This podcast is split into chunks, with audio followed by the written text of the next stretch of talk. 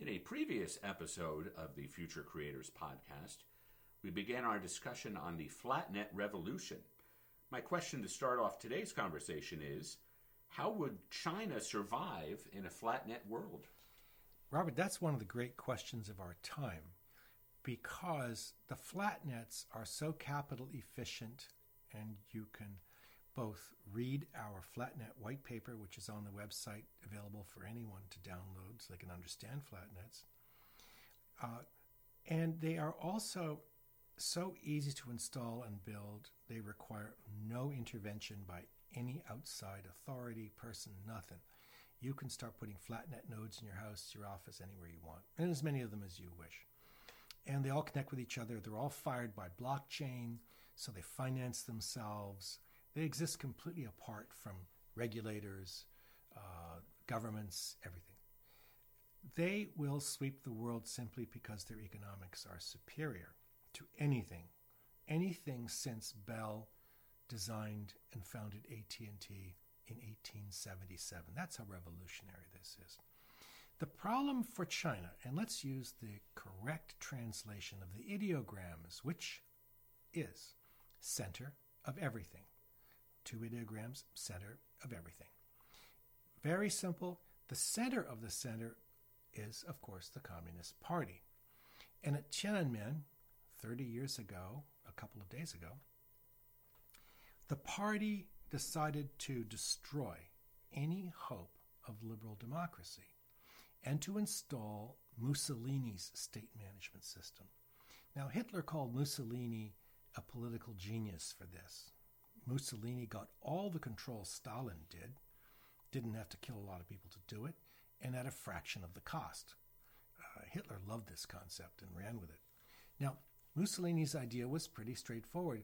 The state controls the military, naturally.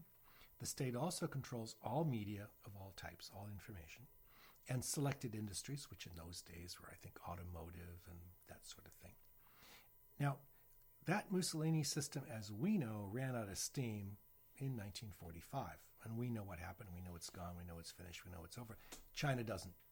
China is deeply wedded to this uh, almost uh, core obsolete Western concept that Mussolini put out and that then that did not work. And China has, in the last 30 years since Tiananmen, tried to get a combination of both growth and control. Its idea is very simple. Everyone and everything in China must be attached to state managed servers. So, where here in the United States, for example, and in other Western countries, we have all kinds of data centers owned by all kinds of different companies, Equinix, Akamai, and so on. Um, in China, no, no, that doesn't work. The state controls that piece. And everyone has to stay in app. So, for example, on your smartphone, you're on one app. That app does everything for help you from helping you shop for groceries to ordering a car service to banking, whatever. One app. Why? The state can control your activities on the app. And this is what's called the Great Firewall, a play on the Great Wall of China, which surrounds everyone in China and keeps them locked in. Okay, now, flatnets. The problem for China is really hard, very difficult situation. Because as flatnets rip up the world and shred all known structures, organizations, and everything else, kind of like what the Gutenberg press did to Europe in the Reformation, just shredded everything. What happens in China is that China must stay parked behind the Great Firewall. Because if the flatnet invasion gets into China, the party itself is dissolved by the nature of the flatnet. The flatnet is so democratic, the party just crumbles. It's, there's no place for it. That can't happen. So China must stay behind the Great Firewall. Then the question becomes, and Jack Ma of Alibaba brought this up recently how does China survive and grow in a world where everything it does must be kept behind the Great Firewall and all foreign markets are on flatnets? So the foreign markets grow on flatnets, China can't grow. China is stuck inside its walled garden, and it's not going to get out. It's not going to be able to exploit foreign markets. It's not going to be able to exploit the world. So, where's the growth? At some point, there's an explosion. This cannot possibly end well.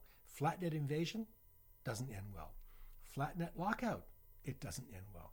This is a very ugly picture, and our policymakers haven't even given it a moment's thought. They don't no idea this is going on. What do you see uh, the big party doing in China? Do you see uh, them having some sort of um, uh, physical prevention they try to implement? Uh, do you see them uh, neglecting working abroad, or, do they end up not scaling? All of the above. I think the first thing is they use artificial intelligence to monitor as many people as they can.